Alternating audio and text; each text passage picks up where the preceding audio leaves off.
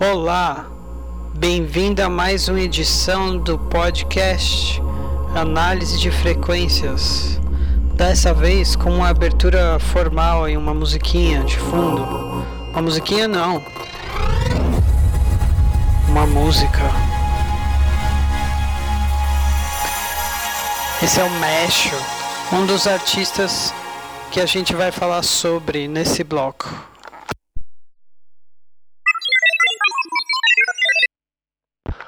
Hoje o nome sorteado foi o de Jocide Oliveira. Esse é um daqueles nomes que dá um pouco de insegurança de entrevistar, sabe? Não, não é só porque a pessoa é famosa, mas é, é, simplesmente porque faz parte da história mesmo. Não, não é que o nome vai ficar para a história, já está meio que na história, já está nos livros.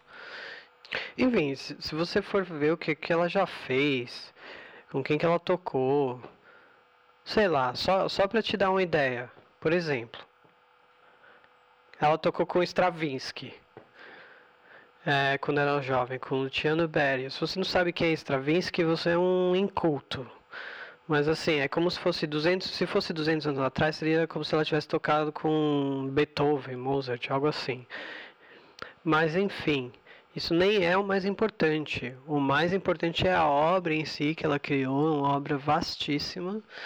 E é uma pessoa que está sempre se reinventando. É, um, é uma pianista de mão cheia, escritora. E é nada mais, nada menos do que uma das pioneiras da música eletrônica no país. E aí, como se não bastasse, um ano passado lançou um longa chamado Liquid Voices, que recebeu vários, inúmeros prêmios. E eu fiz umas perguntas para ela. Assim, não rolou de pegar o WhatsApp dela, né? E eu também ia ficar um pouco tímido, mas aí eu, eu mandei umas perguntas e ela gravou as respostas e me mandou. Então eu escrevi para ela um e-mail.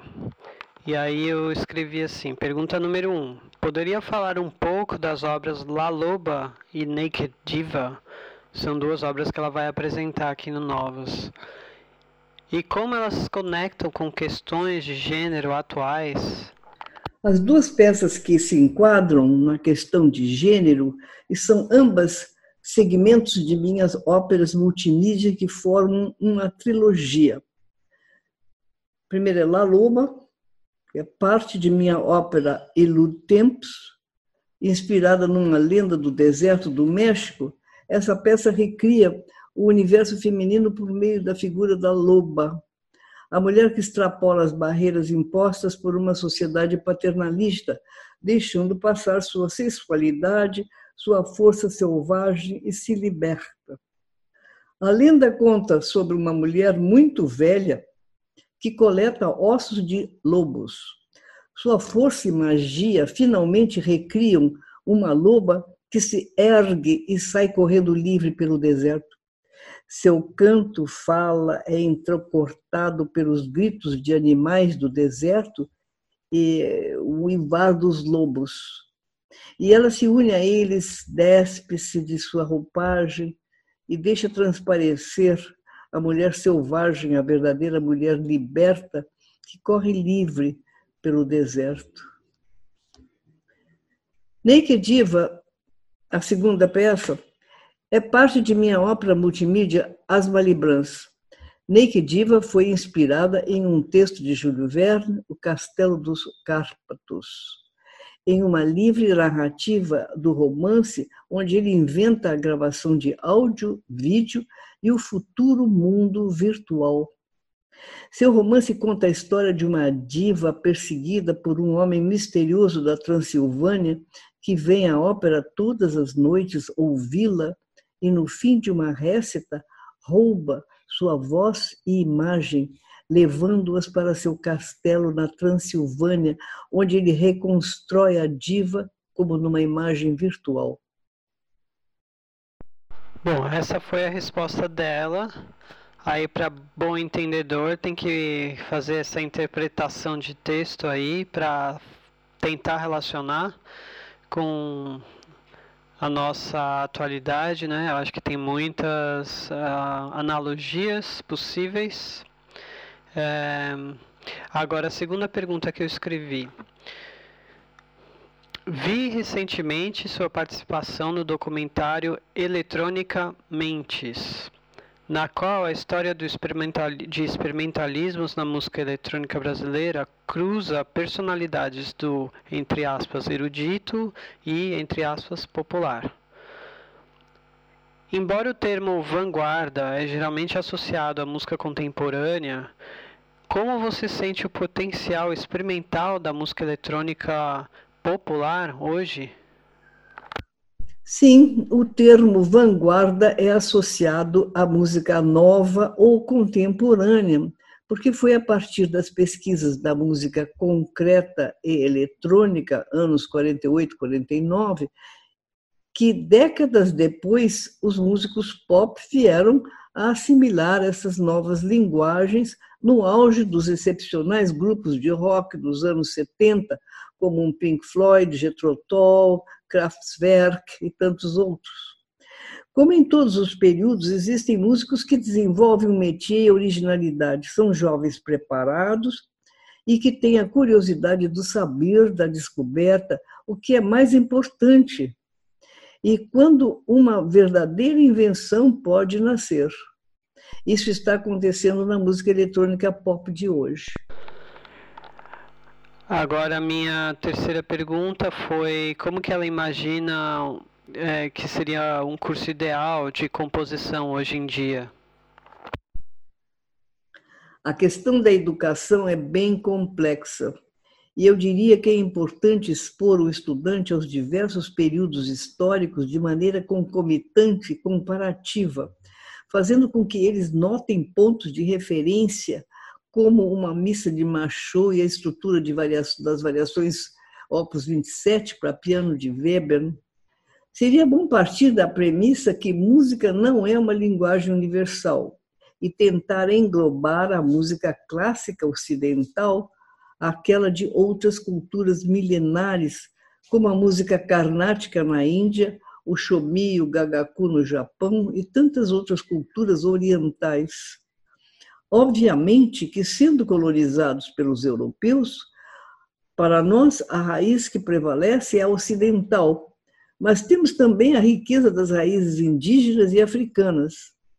Sem preconceito, aglutinar tudo e lembrar de nossa tradição antropofágica pode tudo deglutir e chegar a um resultado único.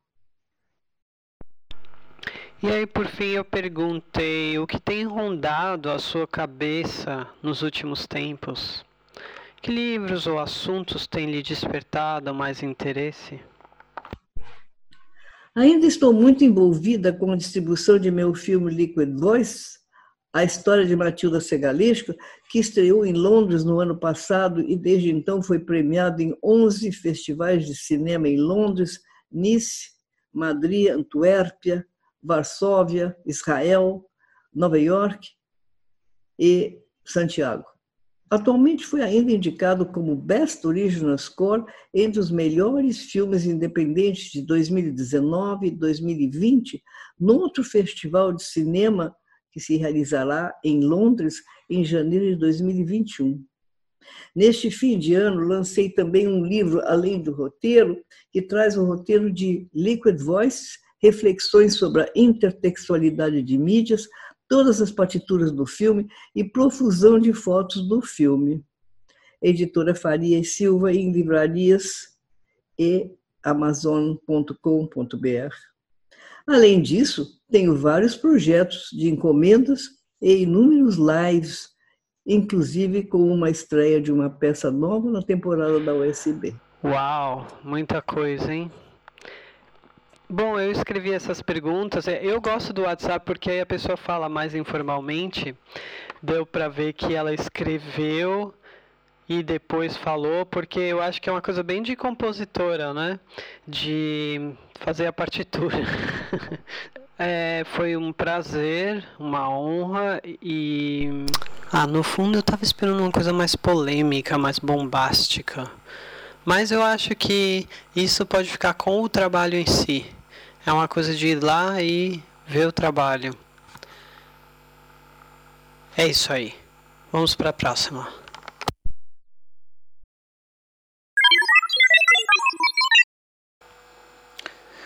O nome sorteado de hoje foi a colaboração de Luisa Schulz com a Celina Kushner na peça Trust the Wind a, a Luisa é compositora e artista sonora, tem uma formação bem séria na Europa, está morando na Áustria.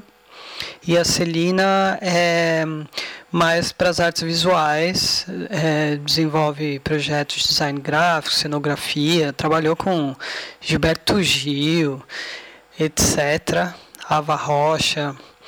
É, e elas estão fazendo um estudo dessas partituras ah, é, de Luísa, de duas obras, Trust the Wind e U, eu não sei pronunciar, é o U com trema.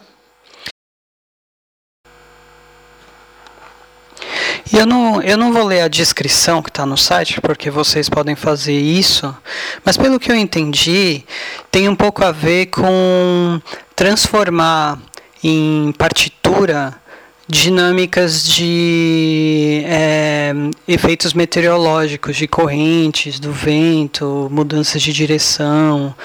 E aí tem desde instruções de improvisação até momentos de partitura gráfica, mas eu acho que é um trabalho que tá super, tem super foco na questão da notação. Mas não só isso, porque a obra é interpretada pelo quinteto de cordas da Camerata de Laranjeiras e tem essa colaboração visual da Celina.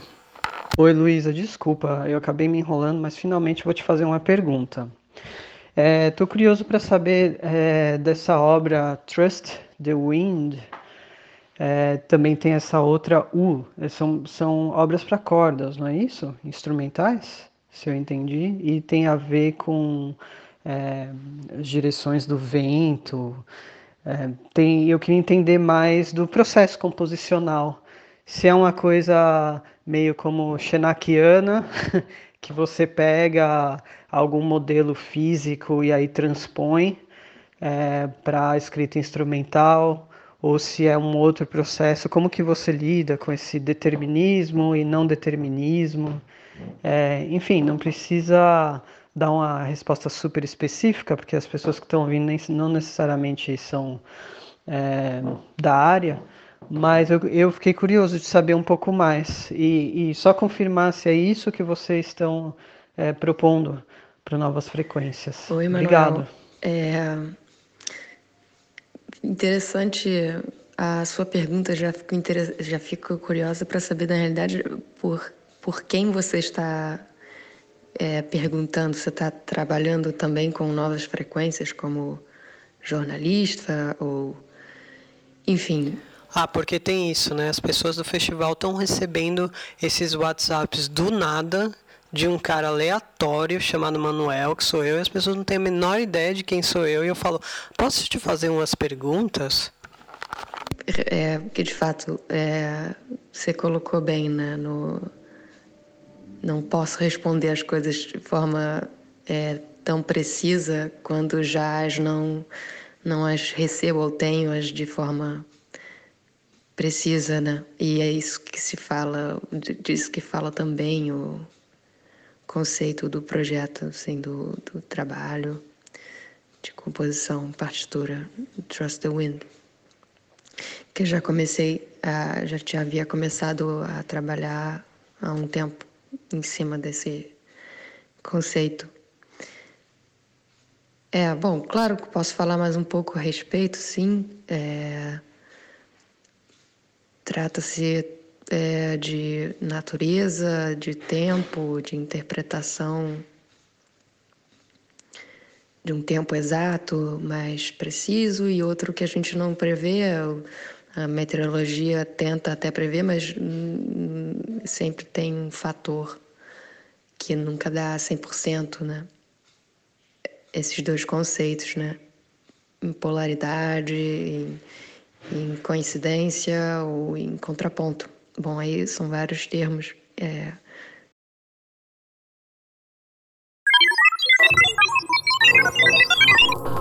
Hoje estou falando com Meshio Matheus Fernandes, cujo último álbum se chama Frag, F vários R's, não sei como pronuncia.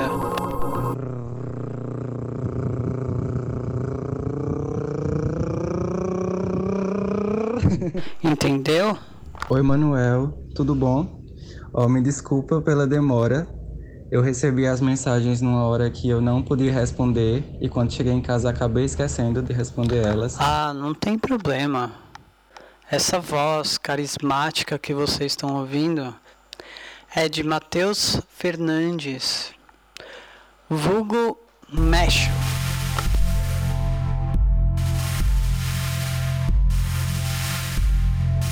Frag vem da palavra fragmento. E eu corto essa palavra fragmento no meio. A gente está falando do último disco do Mesh, que tá no Bandcamp, tem esse nome estranho. uh, tô brincando, viu?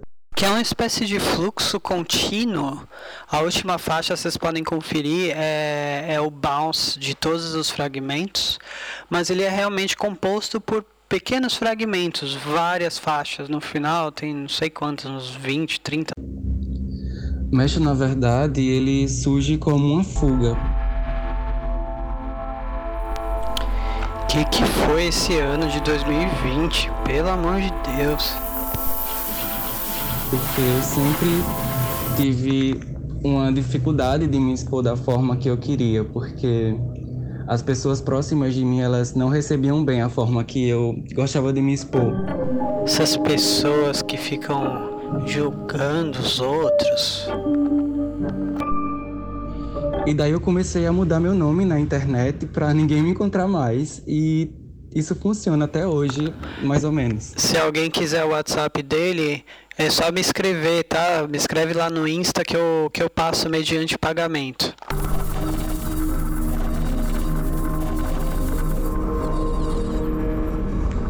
E acredito que as pessoas podem me chamar de Mesh ou de Mateus, não tenho problema com isso. Acho que está falando com a mesma pessoa. É, acho que, é, que eu cheguei naquela questão da, da bolacha e do biscoito que todo mundo discute.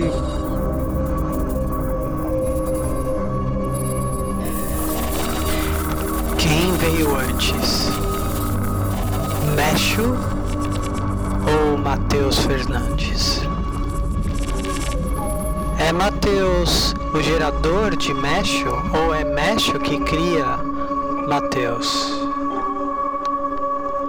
Isso é uma pergunta metafísica que pode ser transposta para todos os seres que desenvolveram uma persona. E mesmo que você não saiba, você tem uma. Mesho nasce também da urgência em mergulhar nessa sensação de que eu poderia ser mais do que eu já era, poderia criar uma outra realidade além da que eu conhecia.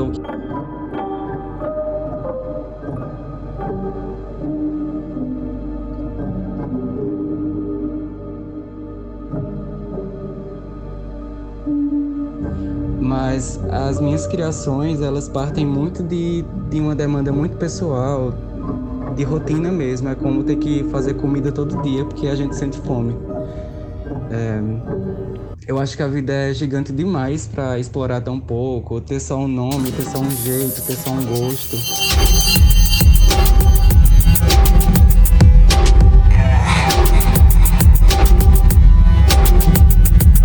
O meu método de produção, na verdade, é não ter método, eu acho. Ou talvez eu tenha um método que ainda é difícil de explicar porque ele está em processo de formação. É, eu não tenho teoria musical, nunca fiz aula de instrumento.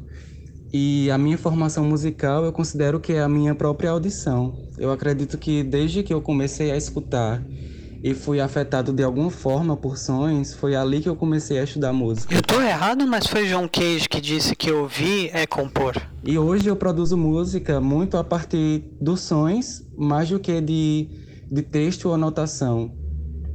E o meu instrumento é unicamente o computador. Eu uso samples, uso loops, é, uso instrumentos digitais, crio minhas melodias a partir desses instrumentos e eu uso unicamente o computador, não uso nada de fora dele. E a minha abordagem técnica é, é de distorcer as coisas do estado normal delas. E para isso eu uso muito a síntese granular, que ela me ajuda muito a, a chegar nessas deformações, nessas transformações violentas dos sons. E, mas existe, existem muitas, muitas formas de usar a síntese granular. Então eu fico igual fantasma tentando é, descobrir essas possibilidades e no meio do caminho sempre acontece algo bonito ou algo esquisito o suficiente para compartilhar com as pessoas. Eu acho que a minha música nasce disso.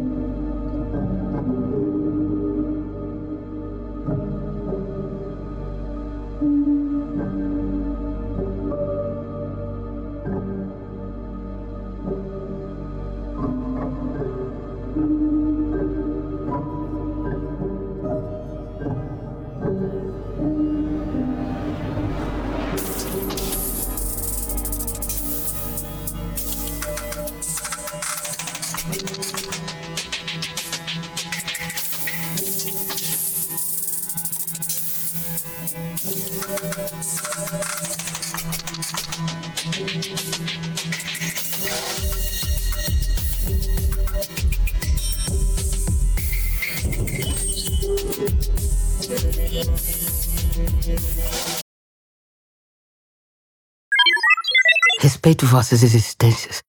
Não tenho a prepotência em entendê-los. Mas vamos tentar dialogar? Vamos? De diferente para diferente? Vamos.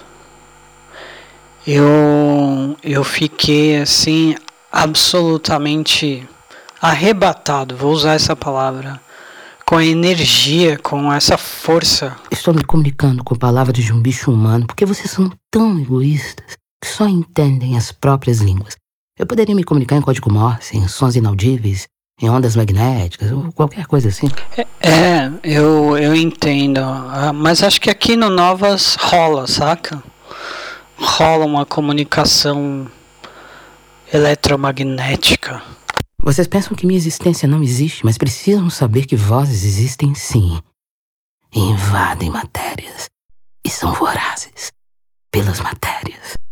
Uma voz meio hacker.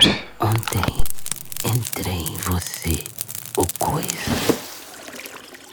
Entrou mesmo, porque eu apaguei as luzes aqui, já era tarde da noite, e resolvi assistir o filme Vaga Carne. Da Grace passou, direção dela, texto e atuação absurda. Eu achei no Vimeo, aí tinha que alugar. Aí era um dólar para alugar, mas só que não podia alugar porque eu não estou no Brasil. Aí instalei um VPN, aí pus como se estivesse no Brasil, aluguei e assisti. E aí essa voz entrou em mim.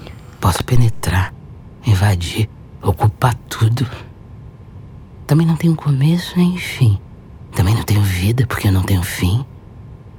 Eu penetro a matéria, saio dela, eu proclamo a matéria, eu sou livre, eu posso.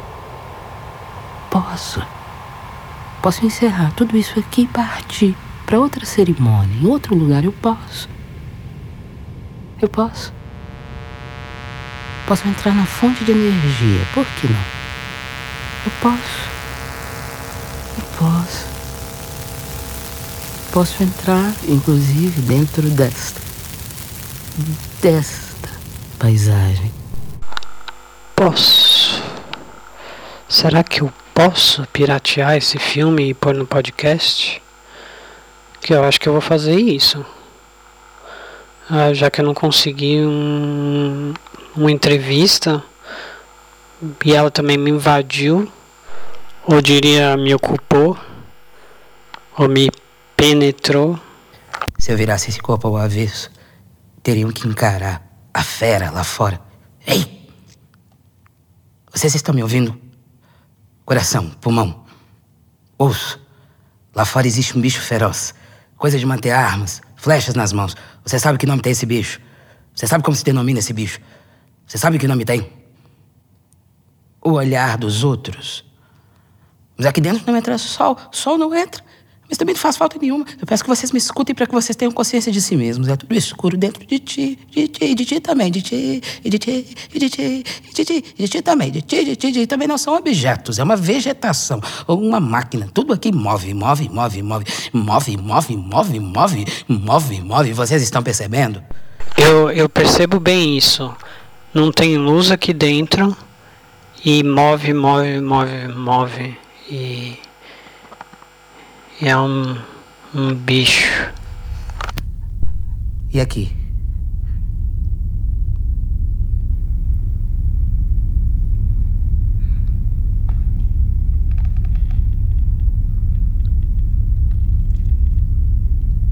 Os faróis?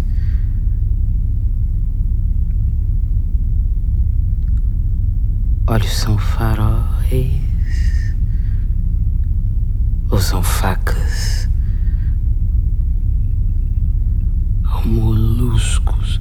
Ai, é o susto. Ai, é o diabo. Ai, é tudo junto. É tudo junto. Nem, nem a psicanálise dá jeito. São faróis ou são facas? É, nossa, que se eu levanto a mão, eu sou responsável. Que se eu estou aqui, eu sou responsável. O que eu falo, eu sou responsável. E se nada falo, eu sou responsável. E que nada tem direito de invadir o seu corpo. E que se alguma coisa invadir o seu corpo, que ele peça licença. Que ele peça licença. Que ele peça licença. Licença! Licença! Licença! Pode entrar. Me invade.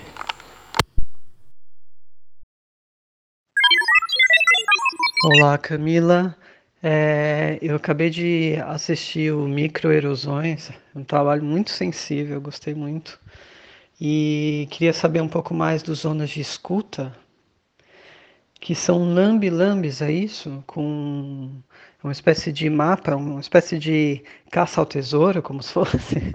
É, desculpa a analogia, mas assim, eu gostaria de entender um pouco mais do trabalho, do que eu consegui imaginar eu achei muito interessante porque existe muito isso do sound map, né, de gravações de campo, onde as pessoas têm é, meio que acesso à sonoridade de lugares, como uma espécie de sonoetnografia, não sei como chamar. Mas no seu caso, é, você simplesmente, quer dizer, em vez de um gravador, uma caixa de som, você, você aponta o lugar e a pessoa vai lá e escuta tem a ver com isso? É, estou entendendo corretamente? Se você puder me falar um pouco mais do trabalho, agradeço. Obrigado, viu? Oi, Manu. É, fiquei pensando como é que tu viu o Microerosões, na real. Tu conseguiu o link? Porque ele não está listado no meu, no meu YouTube. Um... Nossa, a pessoa recebe uma pergunta de um desconhecido falando sobre um vídeo que não está online. Aí Putz, já deve dar aquela aquele mal-estar. Não sei se tu viu o trailer, talvez. De qualquer maneira, se tu tiver afim, eu te mando o link do filme, só porque eu não lancei ele ainda, por isso que ele não tá listado. Eu vou, list... eu vou lançar semana que vem, só. Eu sou um hacker. Mas essas imagens que eu te mandei aí são dois dos mapas que eu tô criando para zonas de escuta. E na verdade, zonas de escuta, ele vem com uma ideia de fugir um pouco do som audível e entrar bem dentro do som imaginário, assim, né? O som nuclear, enfim. Um, esse projeto ele começou no ano passado, quando eu fiz uma residência aqui em Porto Alegre. Um, e eu fiz uma. A minha ideia basicamente era mapear o imaginário sonoro dentro da literatura latino-americana. Assim. Eu fiz um mapeamento em mais de 90 livros uh, de vários, de todos os países da América Latina. E o que eu consegui encontrar a partir desse mapeamento na época, que me interessava, eram literalmente ressonâncias, assim, então coisas que se repetiam, sons que se repetiam. Um, e eu fiz todo esse, essa, esse mapeamento, literalmente. E aí agora, por novas frequências, o que eu decidi fazer foi criar os mapas Exatamente, assim, os mapas dos territórios dos livros. Né? Então aqui, como tu pode ver, tenho as zonas de escuta do Macunaíma e do Grande Sertão Veredas, né? Então eu meio que me baseio no território físico real em que a narrativa acontece, no caso do, do Macunaíma, o rio Uraricoeira, né? E no Grande Sertão, o sertão nordestino. E em cima desse território real, um, eu invento essas, eu gosto de chamar elas de ilhas sonoras, assim, mas eu invento essas, uh, esses pequenos territórios que acontecem a partir uh, das passagens de escuta, né?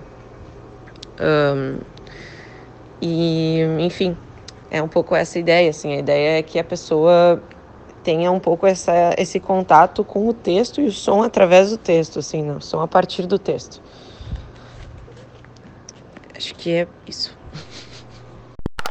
Bom, não sei se alguém que está ouvindo é igual a mim. Eu sou aquela pessoa que não adianta você explicar um jogo de baralho antes de começar a jogar. Eu simplesmente sou incapaz de entender.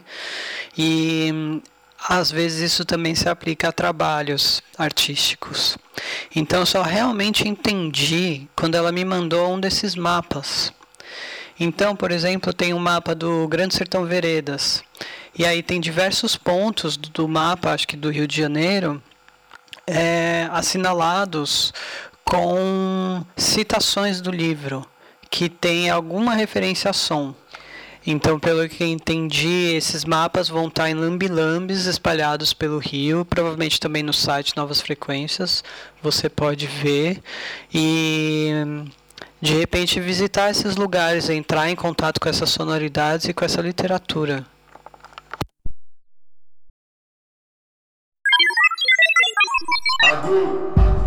Tem um dito iorubá que diz: Aquele que muito anda, voa. Um dito que se aplica a muitas coisas, de certa maneira, um, um pensamento até que bem menos desanimador do que aquele devagar e sempre ou aquele outro água mole em pedra dura, tanto bate até que fura, que é um dito que não, não, não, me reconforta, porque afinal se a gente tiver que esperar as coisas mudarem pela simples erosão, vai demorar demais. Ah, essa coisa do devagar e sempre também, não sei, viu? Chega uma hora que tem que mudar. E eu sei que a ideia de que alguém pode voar por andar muito é meio ilógica, parece meio ilógica, porque quem anda muito só anda muito, não voa. Mas aí é que tá. Se esse andar é um andar especulativo, um andar que procura algo, se você andar muito, ou seja, procurar, procurar, procurar, de novo você pode esbarrar num outro ditado que é ainda mais sem graça, que é aquele quem procura acha. É, parece muito lógico. Mas eu, eu, eu insisto que, que nem é essa questão, não se trata de achar. Quem muito anda, voa. Acho muito mais interessante essa ideia. Quem muito procura, voa. Não, não, não é que acha.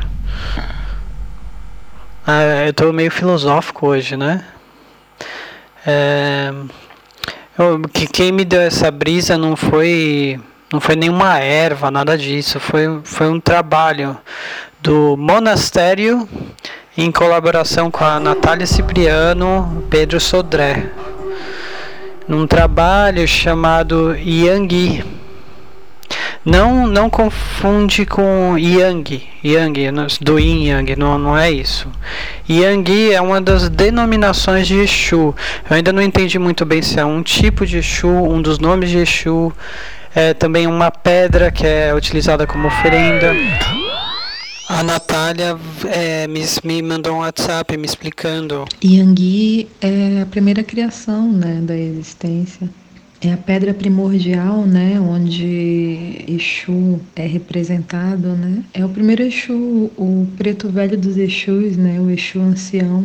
Exu Yangui simboliza a existência primordial, simboliza a individualização do todo, né? A personalidade humana, sobretudo. E Exu é o fim e o começo, né? Ele transmuta o tempo, Tem um provérbio urubá que diz que Exu mata um pássaro ontem com a pedra que somente hoje atirou. Né? E aí a gente traz é, é, o, o, mito de criação iorubá, né, que narra que no princípio da existência, né, quando Olorum, Deus, criou né, a Yangui, o primeiro Exu, esse pedaço de pedra foi se dividindo em 256 pedaços e cada um desses pedaços era um Exu. E esses Exus passaram a ocupar todos os espaços gravitacionais da existência, em todos os planos, nos nove céus do Urum, é, e em todas as possibilidades. Então, Exu está em tudo, Exu é tudo, Exu é o movimento, é a circulação do axé, que é a energia vital. Yang é a história ancestral, né? É, da existência. Aqui eu começo a adentrar num território que não segue propensões muito cartesianas, não, não dá para chegar e assim definir Exu num, num podcast. Até porque eu também nem, nem sei muito sobre isso, né? Enfim, a gente vive falando de horóscopo, mas aqui debaixo do nosso nariz existe um tesouro de simbologias e arquétipos igualmente ainda mais complexos, mais ricos, que vieram para o Brasil por meio dessa cultura iorubá. Então, se, não, se o seu horóscopo está lendo lá o jornal e não está batendo o seu horóscopo, de repente toma um banho, de repente um banho de ervas, e senta para ver esse trabalho Yangui do monastério em colaboração com a Nath e o Pedro Sodré. Eu sei que sentar para ver um vídeo nesses tempos de lives, nesses tempos de ficar muito no computador, é um pouco custoso, né? Porque a gente já tem muito tempo na frente de uma tela, mas vale a pena entrar dentro dessa encruzilhada que é esse trabalho que é um trabalho que também traz elementos meio futuristas, é, tem um, um componente meio imersivo no trabalho. Eu nem vou falar muito, porque descrever o trabalho aqui, não, enfim, não vou ficar dando spoiler, mas para gente que está querendo andar andar muito e não simplesmente procurar e achar, ou ir devagar e sempre, ou esperar pela erosão das pedras quando o mar está batendo. Eu acho que vale andar nessa direção, nessa direção sul. Nessa, eu nem, nem tô aqui fazendo um apelo, ah, vamos retomar as raízes do Brasil profundo, não se trata disso. E também quando eu falo sul, eu não estou falando Curitiba, eu estou falando o sul global. Se trata da gente olhar para outras maneiras de ver o mundo, para outras sabedorias, para outros sistemas de arquétipo que deem conta da, da nossa convulsão social, né, do nosso momento absurdo.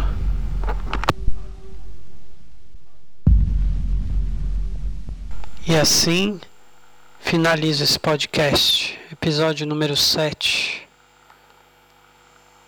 Eu gostei desse. Isso aí é o som, som do monastério, desse trabalho que eu tava falando. Fica sério, né?